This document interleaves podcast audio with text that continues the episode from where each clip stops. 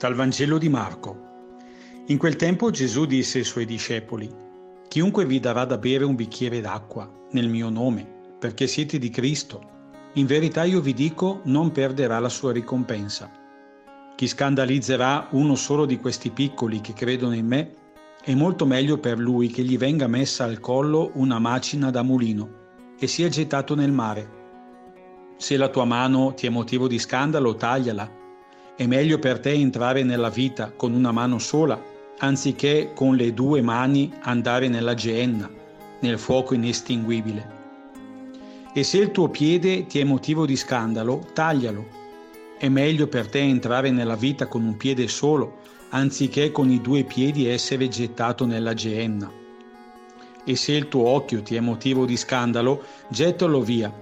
È meglio per te entrare nel regno di Dio con un occhio solo, anziché con due occhi essere gettato nella genna, dove il loro verme non muore e il fuoco non si estingue.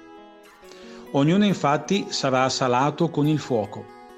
Buona cosa è il sale, ma se il sale diventa insipido, con che cosa gli darete sapore? Abbiate sale in voi stessi e siate in pace gli uni con gli altri.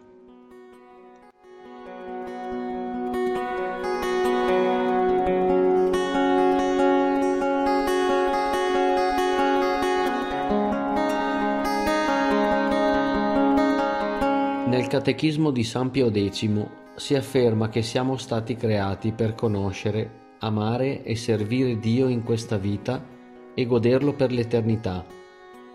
Questa affermazione, forse con un linguaggio diretto che oggi non si usa più, sembra racchiuda ciò che in questo brano Gesù ci vuole dire. Ogni cosa fatta per Lui, anche piccola come offrire un bicchiere d'acqua, ci dà la possibilità di essere annoverati tra quelli che lo servono. Servire è amare, è mettere se stessi un po' in disparte per far spazio all'altro, è mettersi in discussione, affrontando il rischio di scoprirsi un po' diversi da ciò che credevamo. Ma questa è la via per assicurarci la ricompensa rischiare di aprirsi agli altri, rischiare di amare Dio, di conoscerlo sempre meglio, rischiare di aprire gli occhi su come guardiamo le persone e noi stessi, su come usiamo le mani per donare o per arraffare, su dove orientiamo i passi, se lontano da noi e da Dio o incontro a Lui che fa la verità in noi. È tosto questo brano. Ci chiede, ad un certo punto, di tagliare tutto quello che ci porta fuori dal desiderio profondo di comunione con Lui. Riesco a tagliare i legami con ciò che mi allontana da Lui e mi abbruttisce? Cosa devo tagliare?